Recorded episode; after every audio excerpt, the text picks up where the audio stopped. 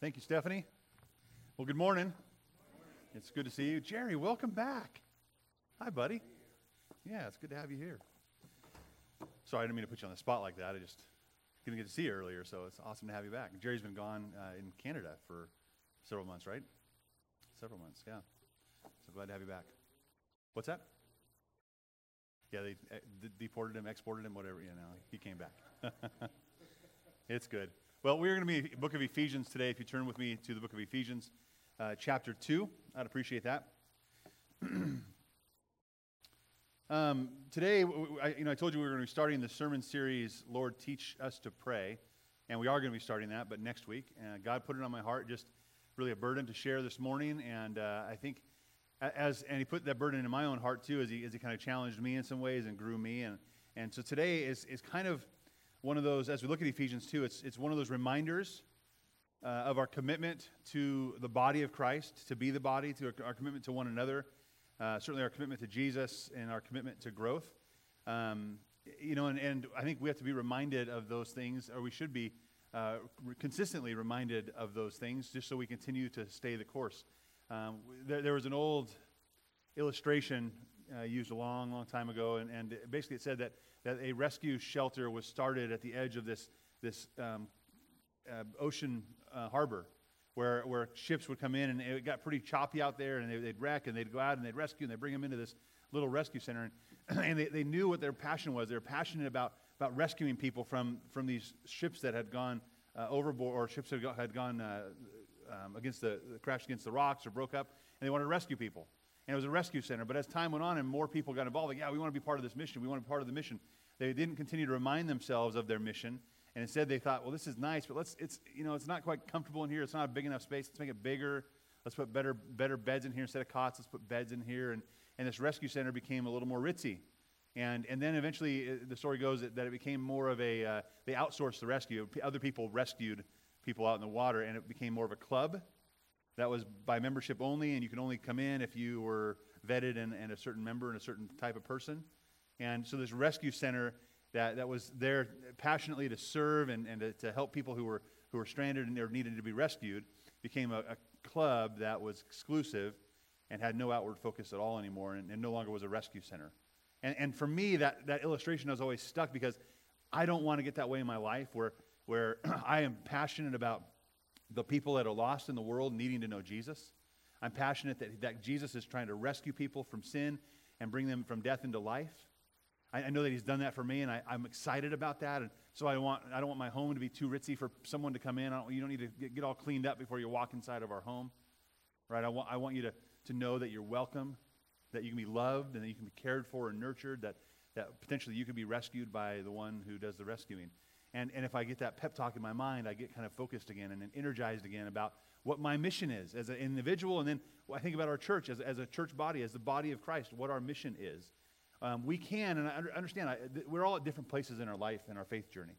And I think this is cyclical as well. We, we tend to, like, some of us are really passionate right now about being rescuers. And some of us might be more like, I like the club aspect of this. I like the fact I can come and sit in my same pew. It's mine, and pretty much. And, I, you know, it's, I, am a, I'm a member. I can pay my dues, and I'm, I'm good. Just leave me, let it, let it be.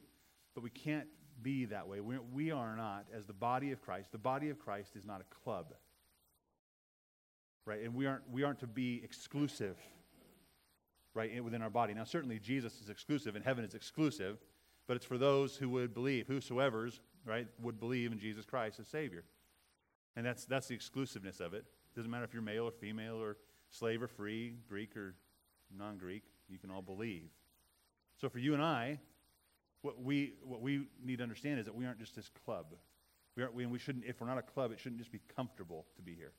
But there's more that should go on in the gathering, in the body, than, uh, than sometimes we would like to have go on. Um, I, I'm, I heard in a conversation this week, someone wanted to, to pick, a, pick a bone with me. They said, I came and I wanted to try to hide but you wouldn't let me hide. And that's how it should be, right? We should love each other in that way that you, that, that you can't hide here. We want to we want to be a family. We want to love, love you. And, and yeah, we might be different a little bit. Someone might be more ambitious. Someone might be more secluded or introverted. That's okay. We can be that here.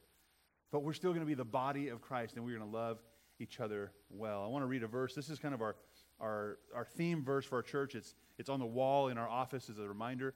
It's from the book of John. You can just listen to this. John 13, 30, uh, 34 and 35. It says, I give you a new command. This is Jesus speaking. I give you a new command. Love one another. Just as I have loved you, you are also to love one another.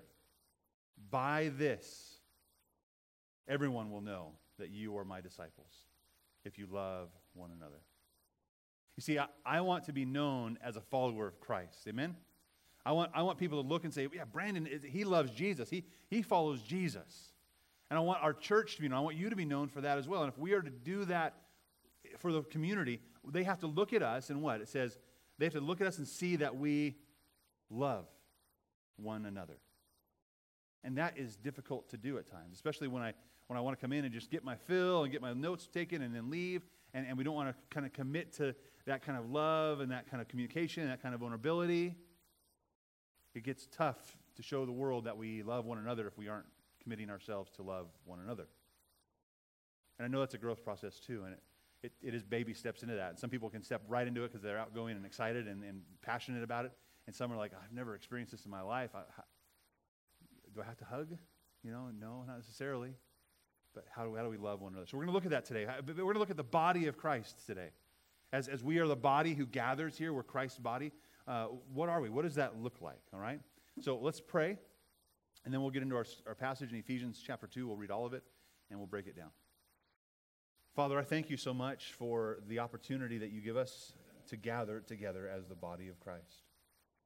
And God, we do so in this building, at this address, and certain times during the week. But God, I, I pray that it would be more than just a club. It would be more than just a ritual or something we just do as a family. That we would do it because we are family. God, we would gather in order to love one another well, in order to, to overflow with the praise that we have in our heart to you, in order to give of our time, of our treasure, of our talent so that others would be benefited and the kingdom of God would grow. God, today as we look at your word, God, I pray that you would open our hearts and our minds to be receptive. That's one of the hardest things sometimes, God, is to yield our heart and our mind to you. But help us do that today.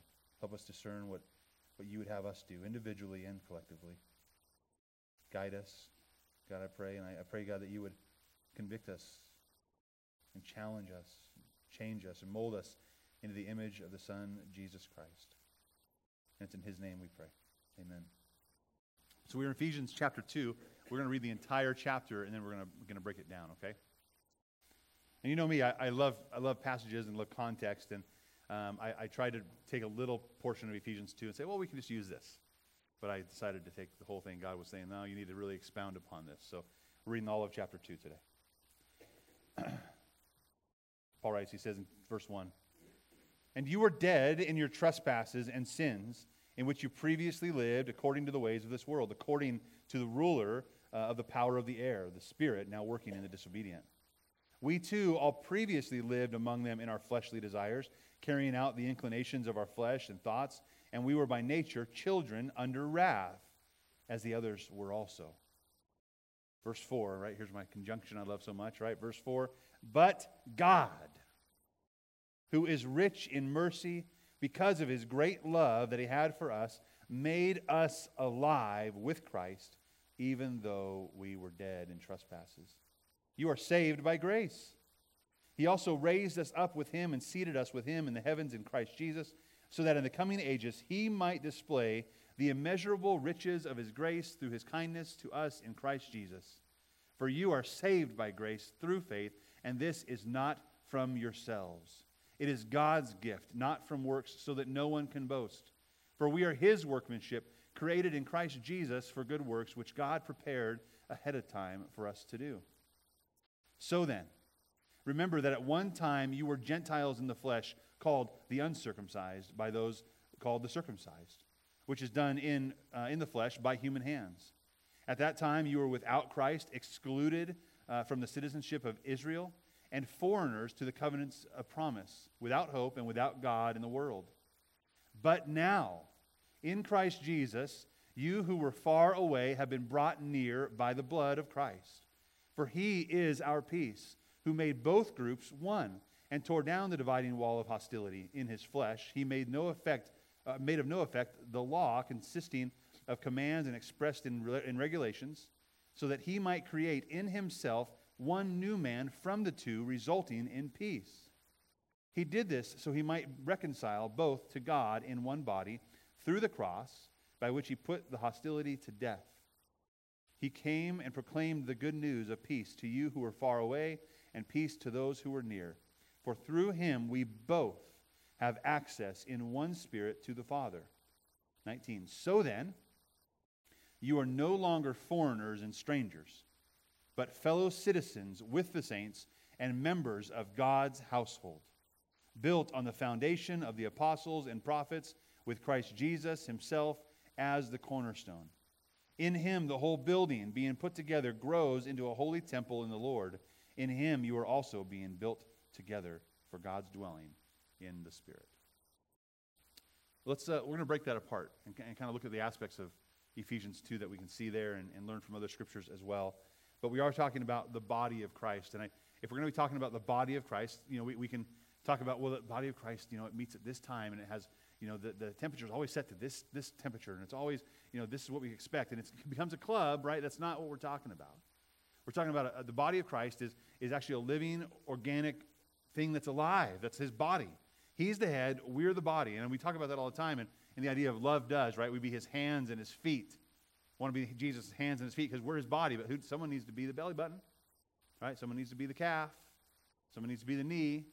And, and, and, as a body, it's an organic, living, vibrant thing. And if, if we aren't living vibrantly, then we're probably limping wildly because we're not being used the way God would have us be used. So let's look at this. The body of Christ, and we'll break this down. First, number one is this the body of Christ are those who God's mercy has brought from death to life. The body of Christ are those whose God's mercy has brought from death to life. Amen? And see, that, that is the thing that separates everything. That, that is the thing that defines it all, that we have been brought from death to life. And I love that first part of the passage. Let's, let's look at this again, 1 through 10 together. It says, You were dead in your trespasses and sins, in which you previously lived according to the ways of this world, according to the ruler of the power of the air, the spirit now working in the disobedience. So we have this nature within us, and we have this temptations within us, and the deceiver had, had a hold of us, and, and he was the one we were living by. His, his spirit was the one we were living by, his instructions, right? And, and that was that gave us death and sin. It was trespasses. And said we all we, we all too, and Paul identifying saying, listen, we too were there once. We all once lived uh, among them in our fleshly desires, carrying out the inclinations of our flesh and thoughts. And we were by nature, and here's what it was: we were by nature children under wrath, as the others were also. It sets that stage, right? It sets that stage of, of being dead. Being dead. You know, it's interesting. We had a a wild adventure camp for our teenagers several years ago, and we chose the theme The Walking Dead. And that's a TV show. It's a pretty, pretty popular TV show for a lot of people about zombies. A zombie apocalypse happens, right? And there are zombies walking everywhere. It's called The Walking Dead. And, and I, the, more, the more I thought about it, the more we talked about it as a staff, it just resonated with us that this is exactly what Scripture tells us to be, or t- tells us that we, we were. We are the walking dead. And, and in fact, I still have that camp t shirt, and I'm wearing it around the house sometimes, and my, my daughter will look at it, and, and, and she asked the question a long time ago what, what is this guy doing? Why is his head all like this? And, and he, she wanted to know, like, what is going on here? And what's a zombie? Of course, and, and I'm sure that she's seen some kind of cartoonish like zombies. And my, my son always asks me, Daddy, are you afraid of mummies or zombies? And no, I'm not, son. I'm not. You know, I once was a zombie, but I'm not now. But I talked to my daughter about this, right? She's like, well, I want to understand. And, and on the shirt, I wish I had a picture of it now, but on the shirt, there's this cross on the hill, right? And it's, it's Jesus. We're going to Jesus. And there's this fence below the cross on the bottom of the hill. And there's this little gate, right? A narrow gate that we can enter to get to Jesus. And it's there, but and the zombie's on the outside of that, kind of walking towards the cross. But the zombie is still a zombie on the outside of the gate, on the outside of the fence, and Jesus is there. And my, my daughter's like, well, tell me, she wanted me to tell the whole story of this picture. I'm like, sweet. Is the gospel. I said, here's the deal. This is, this is a zombie, and, and they're, they're basically a person who's the walking dead. What does that mean, Daddy? Well, Bailey, they're alive and they, they can move and they can, they can breathe and they can talk. They're, pe- they're people like you and I. But on the inside, their hearts are dead. Their hearts are dead because of sin and because of the, the bad things they've done in their life, and, and that they've been separated from Jesus because and, and from God because of their sin. And, and it's Ephesians right here, right? We, we were children under wrath. We were dead in our trespasses. The first verse, you were dead in your trespasses and your sins, children under wrath. You were the walking dead. And I remember we had this theme, and, and, and we had some people who wanted to be part of it, and they're like, you know, we can't be part of that anymore. We don't want to promote like TV shows like that. That's pretty dark. I'm like, that's okay, I get it. I, but I just was convicted and convinced that this was Scripture. And now my, my daughter can, can talk in terms of that person's heart is dead, right? And she'll even ask sometimes, like, if she sees something strange or someone behaving bad or hears something, uh, a story that's bad, like, Daddy, is that person's heart dead? Yeah, probably, baby. Pro- probably they really need Jesus, huh?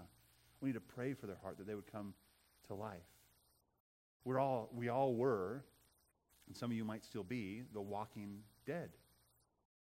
And, and see, as a body of Christ, what's beautiful about that is we, we who have, have been convinced by the Spirit of God that, that we are the walking dead have now believed in the Son, of, Son Jesus Christ, and, and he's, he's forgiven us and made us new. And we're no longer dead, we're now alive. Let's continue on in verse 4.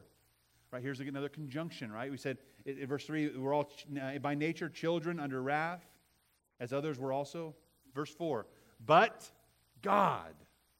But God, right? So there's this rescue plan God has, who is rich in mercy because of his great love that he has for us, made us alive with Christ even though we were dead in trespasses. You are saved by grace.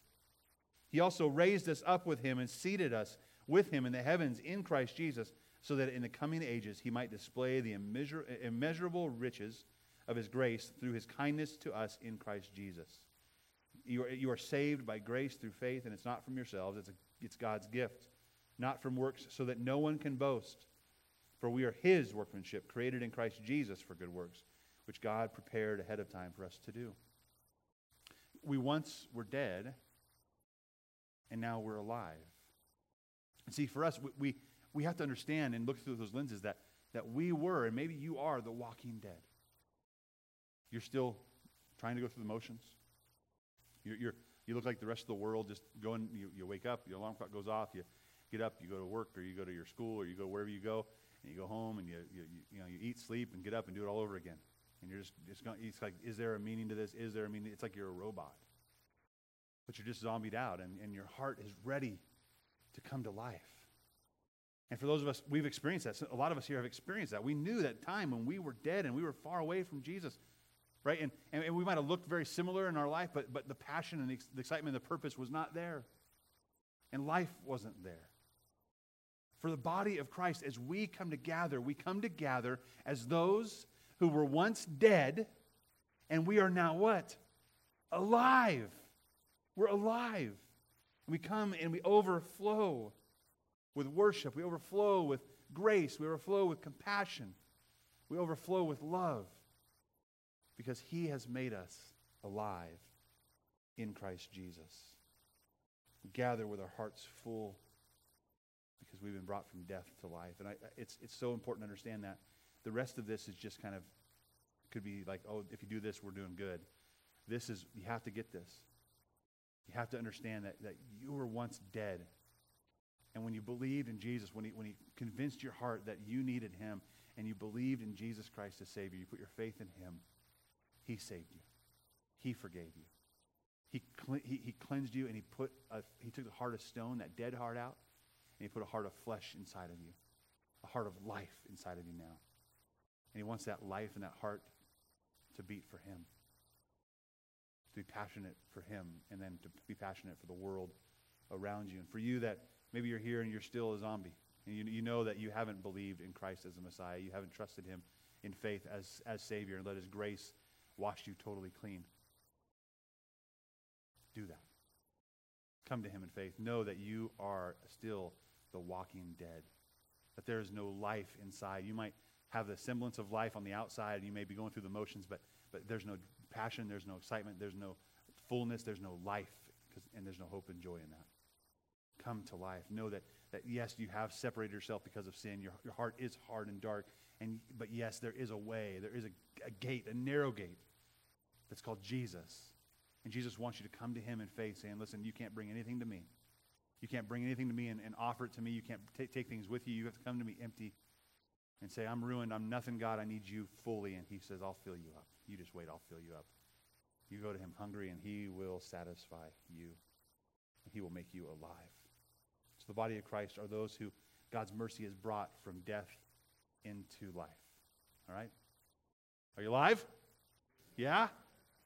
Number two, the body of Christ are those who are united in Christ. We are united in Christ. And, and this is really important for us to understand. Uh, you know, we have this, this, uh, this scale we tend to like, like measure each other on and measure ourselves on or against. We like to say, well, I'm not quite as good as that person. I'm not, I don't have it all together like this person does. And we'll get into that in a minute, but I want us to understand that when we come to Christ as the body of Christ, we are united in Christ. And that, that means something. That means something to our status and to our relationship with each other. Let's look at the text, verses 11 through 18. So then, remember that at one time you were Gentiles in the flesh, called the uncircumcised by those called the circumcised, which is done uh, in the flesh by human hands. At that time you were without Christ, excluded from the citizenship of Israel and foreigners to the covenants of the promise, without hope and without God in the world. So, so catch that real quick. There, there, were, there were factions, divisions, and, and he's thinking there's the, the Jew and the Greek here he's talking about, right? The circumcised and the uncircumcised, and they'd point fingers at each other and say how wrong they were, or, or try, to, you know, try to belittle the other one's stance. And, and it went beyond that. We saw in Galatians as we talked that, that he didn't just speak about you know, Jews and Greeks. He said male and female, slave or free. Like he, he went on and on. This, this list is, is comprehensive of, of division, how we could be divided, right? Of how, of how we could be measured against the other person. This list is, is long. But he says, in essence, says, at that time you were without Christ, excluded from the citizenship of Israel, and foreigners to the covenants, uh, covenants of promise, without hope and without God in the world. That, and that's the truth of everyone. We, we just talked about that. There's a heart that's dead inside. We're the walking dead without Jesus Christ. So it, it, doesn't matter if you're a Jewish walking dead or a Greek walking dead or a male walking dead or a female walking dead or whatever walking dead you are, you're still the walking dead. What's beautiful about that, that everyone is the walking dead, he gives everyone the opportunity to not be the walking dead and be united in, not in culture, but in Christ. Not in preference, not in gender, but in Christ. Look, look at verse 14 or 13, sorry. But now, another conjunction I love, but now in Christ, in who? In Christ, right? You who were far away have been brought near by the blood of Christ. He is our peace, who made both groups one and tore down the dividing wall of hostility. In his flesh, not in my flesh, not in my abilities, not my culture, in his flesh, he made of no effect the law consisting of commands and expressed in regulations, so that he might create in himself one new man from the two, resulting in peace. Right? There doesn't have to be any more bickering. We can be in Christ. Yes, there's certain, certain standards and certain rules, and certain, certain way to live, but I don't have to live by the law and regulations anymore. That's not the standard of, of what gets me right with God. What gets me right with God is faith in Jesus Christ. Amen? And, and that unites, that unites people. We, don't, we, we come from all kinds of backgrounds, and it's, it's weird. Some people will come to church and say, Man, I've never seen so many conservatives in, in, in one place at one time. I'm like, really? Then another person, same, same breath almost, I've never seen so many liberals in one place at one time. Like, you know, yeah, we have some differences here. We have some different uh, mindsets and opinions here, don't we? But ultimately, that is not how we define us. We are defined by being united in Christ Jesus. And then that, that unity we have with each other and in Christ should begin that trickle down effect and, and start to shape us and mold us into his image. Out of our own image, out of our own thoughts, out of our own perceptions, out of our own ideas and preferences into him. We need to be conformed into the image of the Son. So, yes, that unity should bring us together more and more and bring us more closely like minded than we were. But it doesn't mean we're not different. Okay? But we are united in Christ. Um, verse 16. He did this so that he might reconcile both to God in one body through the cross by which he put the hostility to death. There was hostility there. I'm right. No, you're right. No, you're right. And, and, and I'm, not, I'm not here saying that, that all of these, all these folks out there say, well, my way is right and my way is right, are all united now in one. That's not what I'm saying. What I'm saying is, as we come to Christ and try to figure out what, what being alive looks like, we can all cross culturally, cross all these different, different uh, preferences, or cross the aisles, you know, liberal, conservative, uh, male and female, poor or rich, we can all come to one, one person, one flesh, that is Jesus, who gave himself on the cross for us. And in that sacrifice, we can become united in faith in Christ Jesus. There's still only one God. There's still only one way to, to, his, to enter heaven, and it's through Jesus Christ. But He is the one who unites us, and He puts the hostility to death. There's no more, no more need to argue. This is, there's one, one way for Him. It's uh, with Him and in Him. Verse 17 He came and proclaimed the good news of peace so that you, or to you, uh, who were, were far away, he, so the peace was to you who were far away, and peace to those who were near. For through him we both have access in one spirit to the Father. Amen? There's unity in that. There's unity. And, and, and even in unity, we understand that we're still going to be at different places in our spiritual journey, in our spiritual walk. Some are very, very fast. Someone, someone comes to faith in Christ, and man, they are getting it, right? They're firing on all cylinders. They are soaking up and just digesting God's word, and they are growing, and they are just, they're good to go. But some of us have a lot more baggage, right? a few more carry ons that we got to kind of toss aside, and it may, may take us a little longer to get to that place, right? But we're all in this growth journey. We're united as one in Christ Jesus. So we've all come from different places, but we can still be united in Christ, and we can still now belong to one another, as Scripture says. I'm going to read a couple other passages here. Uh, you don't have to turn there, you can write it down or go there later. But Romans 12 says this in verse 3 through 6 For by the grace given to me, I tell everyone among you not to think of himself more highly than he should think. Right? This is the idea, like, this is what I'm saying. Like, we start to measure ourselves against other people. And, and, and you might look at me and say, man, I, I really, really measure highly because look at Brandon, what he's doing. Right? We start to, we start to put, put ourselves on this measuring scale. And it goes on, it says, instead, think sensibly. So, what, what is our thought sensibly? Sensibly is this we were all dead. That's, that's, folks, that is the same boat. We were all in the same boat. Amen? And now we're alive. That's still the same boat, right? A, a, different boat, but the same boat together. How do we measure up? We only measure up in Christ. Not how great you're doing or how poorly I'm doing. We all measure up in Christ. So think sensibly as God has distributed a measure of faith to each one. Now, as we have many parts in one body, and not all the parts have the same function, in the same way, we who are many are one body in Christ, and we're individually members of one another. Or other translations say we belong to one another. We belong to one another. According to the grace given us, we have different gifts. So we've been put in the same boat and united in Christ, and we've been brought from death to life. And now, now in that unity in Christ, He gives us uh, measures of grace and measures of faith and gifts in order to serve the body of Christ. And some of those gifts are based on talents you have and have, have grown in. Some of those gifts are just gifts that He has given you supernaturally to be able to do or to understand or to, to reason or to teach or to, to pray, whatever it might be. He's given you gifts. And those gifts are for unity. And if we are the body of Christ, we have been individually brought from death into life. Yes. The next part is now we are one body united in Christ. Now it's not just united ideally, like, oh, I, yes, we're all we're all this, in the same kind of thing going on. No, we are united for one another. We are united for one another. Ultimately for God's glory, but for one another. And, and this, we use these gifts. We belong to one another, Scripture just told us, right? We, we, we belong to one another. We have to give ourselves to one another. And, we, and, and here's, here's where we get caught up. And I, have thought about this a lot, and I've been praying about this a lot. You know, as I've, I've been thinking about the church and working on the church and our structure and, and, and helping us grow as a, as a body and as a church family. Some of the places we're lacking are, are like so, solid, solid, um, committed followers of Christ who say, oh, you know, I can teach. I really know, I know the Bible well, and I, I can sit in a group and teach this to people, right? Or maybe you're a small group leader where you want to facilitate discussion and uh, community and take care of people and, and pray with people. And, and certainly there's qualifications for those things, but, but uh, here's what I'm finding I'm finding that, that those I would believe, right, through, through years of experience with them, I'm finding that those who are probably qualified and likely should be teaching or should be discipling others or, or, or uh, helping develop community in groups are not doing so. Not all of them. But, and here's, here's why. There's this measuring standard that they use, and, and, and some of them, there's two things. One is, I'm not good enough like that person.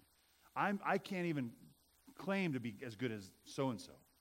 So why even what? Why even try?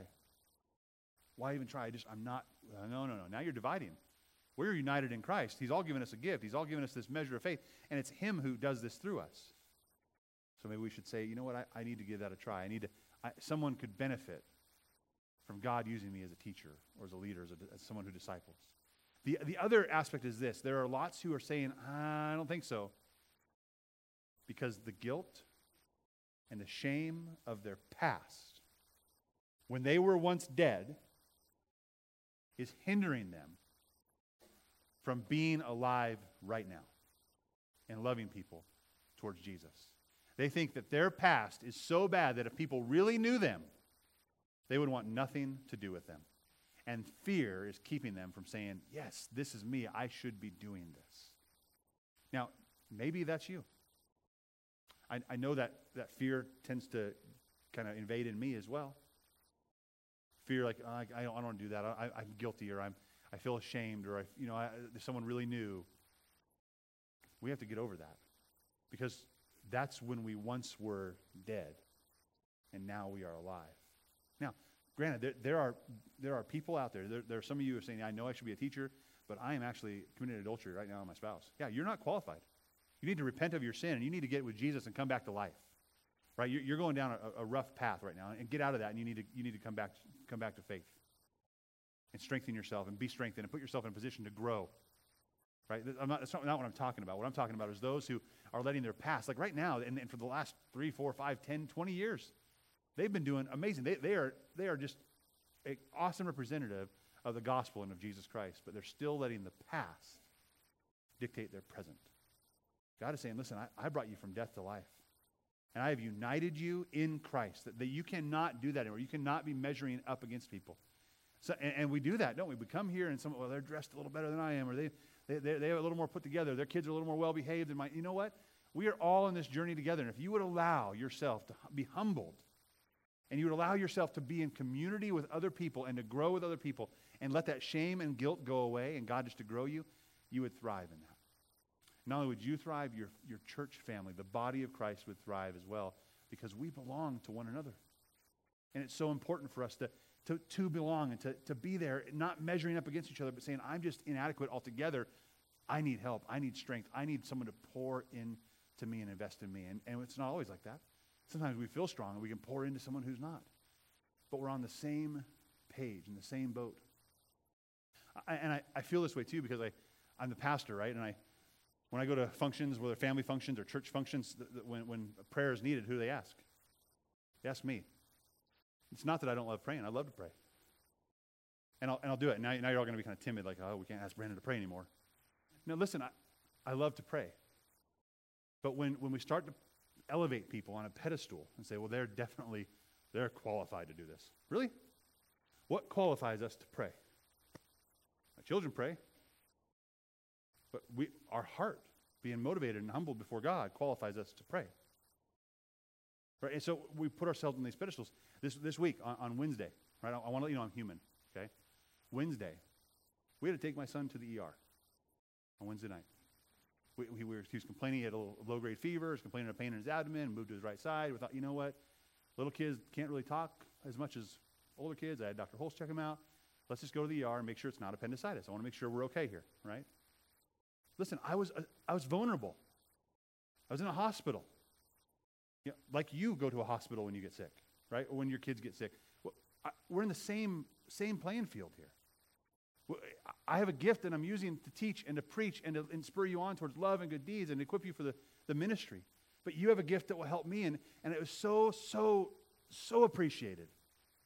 The text messages and the love and the support that we got in the, ne- the next day and the days to follow from my church family. who said, Hey, we're loving you. We're praying for you. We're encouraging you. Is there anything we can do for you? And, and that's amazing to me because that, that's what we're talking about. This unity in Christ puts us on this level playing field. We have to get over ourselves at times to come up and say, I want to I wanna serve. I want to play. I want to be a part of it. But that's what we're talking about that unity in Christ. We belong to one another. It's not that I have a special team that's, you know, because I'm the pastor, I have a special team of people who pray, and I don't need you to pray for me. No, I need you to pray for me. You need me to pray for you. And we owe it to one another, right? We owe it to God to love one another. Right? So one another's here. So we, we belong to one another. We, we're united in Christ. The body is united in Christ, and we don't. By the way, my son's doing great. You're like, what happened to Wesley? He's doing fine. Didn't look like appendicitis. He, he got the fever down, and he's just playing with his Batman toys now like he used to. So, pretty awesome. But this fear of the past, right? This fear of the past, or, or, or, the, or the shame that we have from our past, or the guilt we have from the past, it paralyzes us. So I can't measure up. No, you don't have to measure up anymore. Jesus already took care of that. Let him just take care of that. He's giving you, giving you a new heart. He's giving you a passion and excitement. He's giving you this joy. He's giving you each other. Then go and love and serve one another. Another passage going on in, in 1 Corinthians uh, chapter 12, it says, Instead, God has put the body together, giving greater honor to the less honorable. So it's like, this is what he's saying. Like, I want to pick you up. You think you're less honorable? No, I want to give you greater honor so that there would be no division in the body, but that the members would have the same concern for each other. This is what I'm talking about. Right? The same concern for one another. We, are on the same playing field. So, so if one, uh, one member suffers, all the members suffer with it. If one member is honored, all the members rejoice with it. This is, this is something I've been kind of developing in my heart and my mind over the past few months. And, and I, I think I want to tell you, like, like people come to me and say, well, what, what ministry? I'm ready to get involved in a ministry. What's the ministry I should get involved in? And that's really a hard question, right? Depending on your gifts and your passions, excitement, your availability. But, but here's the first ministry. Every believer, I believe the first ministry every believer should be involved in the ministry to the pew. Here, here's what I mean by that. There's a pew, and some churches have chairs, and some people, some churches have dirt floors. The ministry to the pew is I am going to commit to be united with my brothers and sisters in Christ, and I'm going to commit to being in that pew. We, tend to think this is for, for us individually. Oh, I'll come and I'll get out of it. And well, today I'm not feeling really, I, am okay. I feel pretty full of God. I'm, I, I have other things I can do. I'll stay home. Scripture says, let's not forsake the gathering together, right? As some, as some are in the habit of doing. Let's assemble. Let's gather. The ministry to the pew says, I'm going to be present, and more than that, I'm going to be attentive. Not only to what's being said, but what's going on around me. I, I want the ministry to the pew should be you can stand up at green time and you have a ministry happening there in your little groups that people are being loved on, people are being hugged, people are being welcomed, people are being asked, How are they doing? I want you to look at this. It says, uh, So if one member suffers, in verse, well, you don't look at this, I'll read it. If one member suffers, all the members suffer. If one member is honored, all the members rejoice with it. In this ministry to the pew, I think they're, they're at least, if you, the simplest way to do this, and you can do this anywhere, anytime, but the simplest way to do this in community together, it, during greeting time, you find someone and you look at them, you just, you grab them, like, how, how are you? You look them in the eyes, right? Eyeball to eyeball. And you can ask them two questions. One has to do with honor, one has to do with suffering. First question is this is about honor. What's the best thing that happened this week? What's the best thing that happened this week? I want to rejoice with you. Second question What's the worst thing that happened this week? I want to suffer with you. I want to suffer with you. And, and just, I read, I read an article where a, a pastor did that with, a, with somebody, and he wasn't, he was just, oh, how I'm good, I'm good to see you. Okay but he actually had that, had that interaction with someone. Someone came up to him and asked him, What's the best thing this week? What's the worst thing this week? And later on, this, this, this pastor had this life experience where it was tough. He needed to, to confide in someone, he needed to approach someone, he needed to, to ask someone for prayer. Guess who the first person he thought about was? That person who had a ministry to the pew and said, How you doing? What's the best thing that happened? What's the worst thing that happened? I'm going to pray for you. So he called that person up and they met and they were able to pray and develop community and develop relationships. And see, that's how we strengthen one another. We devote ourselves in unity to one another. We, we have a ministry to, to the pew. Be here. It's so important that we, we're here. And I think we, I, I think I've used this recently, but statistics say that committed Christians, those who call themselves committed Christians, say they're a committed Christian if they attend the gathering one time per month. That's committed. I, I want to be committed to you every chance I get. I want to be here committed not only for me, but for you every chance I get. You're like, well, Brandon, you're the pastor. You have to be here. I know. My wife reminds me all the time I have to get up and go to church. But, but I need you. They need you, and they need you, and they, we need each other. So commit to that ministry, to the pew, and to each other, to love and serve and check in. How are you suffering? How are you being honored? What's the best thing that happened this week? What's the worst thing that happened this week? Finally, number three the body. The body is actually given a ministry to one another. Okay, and this, this kind of flows into number two, and that's, that's fine. Let's look at the last part of Ephesians chapter 2, verses 19 through 22. Remember, we were once excluded, and now we are brought near, right? So then, in verse 19, you are no longer foreigners and strangers, but fellow citizens with the saints and members of God's household, built on the foundation of the apostles and the prophets, with Christ Jesus himself as the cornerstone. In him, the whole building being put together grows into a holy temple in the Lord.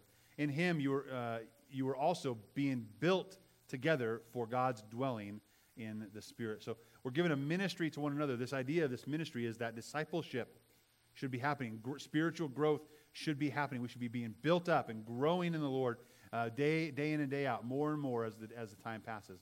And so we talked about kind of the they, right? Who, who they are. Well, they're the ones that are, are brought from death to life, and they're the ones who are united in Christ. And, and this kind of is more talking about now, what do we do? What are the they doing? And we, we hit on that this last point as well, right? They're committed to the pew, they're with each other, talking about suffering, talking about honor, or, you know, what's the best thing, what's the worst thing. But this is going on kind of more detail. What, what, what should this look like as the body? What should we look like? And Acts 2.42 is a really great verse about this. It says in, in Acts, it says, they devoted themselves, they, those who have been brought from death to life, those who have believed in the Lord Jesus Christ as Savior, they devoted themselves. You see, when I say about a ministry to the pew and I say a committed Christian is only here once per every four weeks, fine, fine. Let the committed Christians be here once every four, once every four weeks. But maybe you and I should be more like the devoted Christians, the devoted Christ followers. The ones who say, I am going to devote myself to something. I've been brought from death to life. How can I not be united and be devoted to something bigger than me? Those, the committed ones, they can still show up once every quarter or once every once in a while. But I want to devote. And what do they devote themselves to? They devoted themselves to the apostles' teaching, right? The, the hearing of and growing in the Word of God. That's so important. That's, that's a part of why, that's why this is part of an, the aspect of church, of the gathering. We preach the Word of God. We teach the Word of God. This is the apostles' teaching. So we would grow in that. And you and I would be devoted to that. And then what, they devote themselves to, it says to the fellowship. This is devoting to each other, to one another. Right? Bear each other's burdens, love one another, grieve with one another. Um, we, can, we can hold each other accountable. There's all the one another's in the Bible. There's so many one another's. We're supposed to do that. We devote ourselves to the one another's. To the breaking of bread, it says, and a prayer. Breaking of bread is, is both remembrance of the Lord's Supper. We break the bread and we remember, but it's also hospitality. We practice hospitality. Come and eat with me. Come break bread with me. Let's be united and grow together in Christ. That's why if you're in a community group, it's great to have food together. If, if I had it my way, you know, community group would be like three hours, four hours long. Let's come, let's, let's hang out, let's get, get to know and, and let's eat and let's, let's eat again later on and let's study the word. Right, that, that's developing community. We devote ourselves to the breaking of bread and to prayer, certainly prayer. How can I pray? And, and see, this mindset of prayer, and we're going to go into it next week, but this mindset of prayer is, is from humility, saying that I have been given everything by God. There's nothing I've achieved on my own. And when I devote myself to prayer, I'm saying, You are still supreme. You are still the one I'm devoting myself to. You're still the one I'm, I'm elevating above myself, above my preferences or desires. I am going to devote myself to you. We devote ourselves. So let's be devoted because we're given a ministry to one another. In Ephesians chapter 4, our last passage today, 11 through 16, it says, And he himself gave some to be apostles, and some prophets, some evangelists, some pastors and teachers, equipping the saints for the work of the ministry to build up the body of Christ until we all reached unity in the faith and in the knowledge of God's Son, growing into maturity with, with a stature measured by Christ's fullness. Then we will no longer be little children, tossed by the waves and blown around by every wind te- uh, of teaching, by human cunning and with cleverness and the techniques of deceit. But speaking the truth in love, let us grow in every way into Him who is the head, Christ. From Him, the whole body, fitted and knit together by every supporting ligament, promotes the growth of the body for, bu- for building up itself in love by the proper working of each individual part. We need each other. In order for us to function as the body, we need each other. We need we, serve in the capacity you know best to serve. And it starts with eyeball to eyeball each other, right? Loving each other. By this love that we have for one another, all men will know that we are his disciples. This is not an individual only type game we're playing here. Right? We place we are to place ourselves in places where we will be discipled and grow and where we will disciple others and help them grow. So we are no longer children, it says, tossed by the waves and deceived by other forms of teaching. We want to grow up. I don't want to be a child tossed about by the waves anymore. I want to grow up in that. So, so here, here's the deal as we close. As our church grows and, and we're, we're growing in, I think, in, in love for one another. And listen, I need you to understand, I think you are doing a stellar job. I think our church loves each other so well and loves our community so well. Can we grow? Of course we can grow. Can we get better at that? Of course we can get better at that.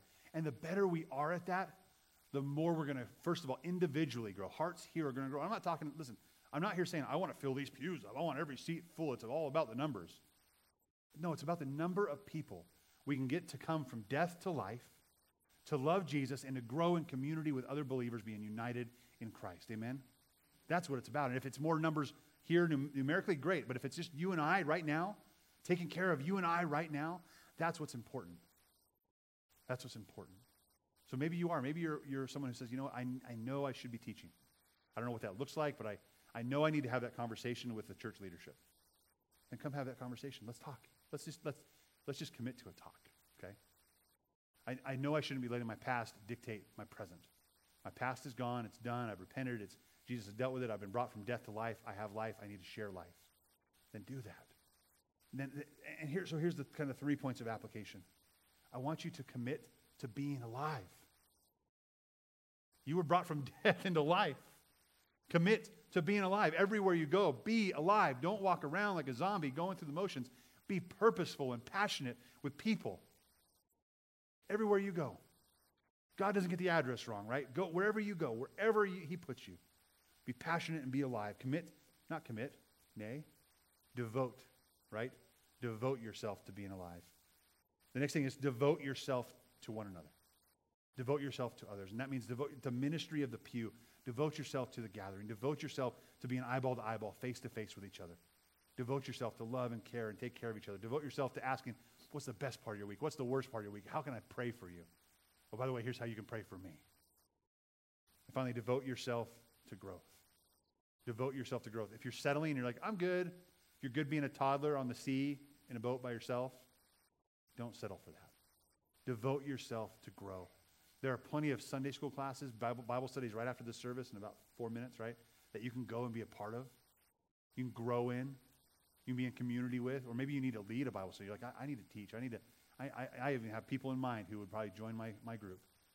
Maybe you need to teach. Then let me know, right? But overall, all of us should, should be able to say, I'm going to I'm to desire to grow. I'm going to get in, get in the Word. I'm going to get in community. I'm going to get in relationships and fellowship so I would grow and mature as a Christ follower, as a disciple of Christ. And as we love one another, then the world will see that we are his disciples. And the world's going to peer in saying, look how they love. Look at what Christ has done. They were dead, and now there is life there. Amen? All right, let's stand and pray.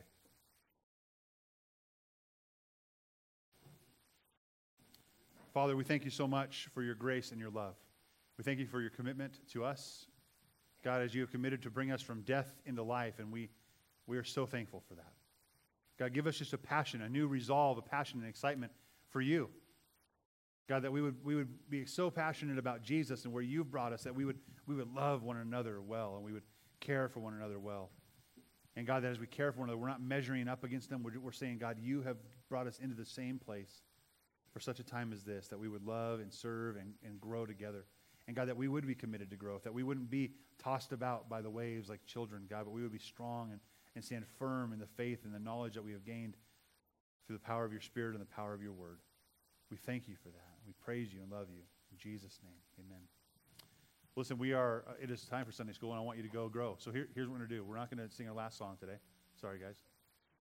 They're great. They'll, they'll be here playing in a minute, but I, am going to stay here for prayer. If, if someone wants some prayer, that'd be awesome. But right now, you are dismissed. Maybe right now, you, you, take, you take just 30 seconds, a minute, and get eyeball to eyeball with somebody. Say, How are you doing? What's the best thing that happened this week? What's the worst thing that happened this week? And that right there is application. That's growth. That's deep stuff. Amen? Amen. Go ask somebody. Right? You can play if you want to a little bit. No, I wasn't saying just play. Eyeball to eyeball right there.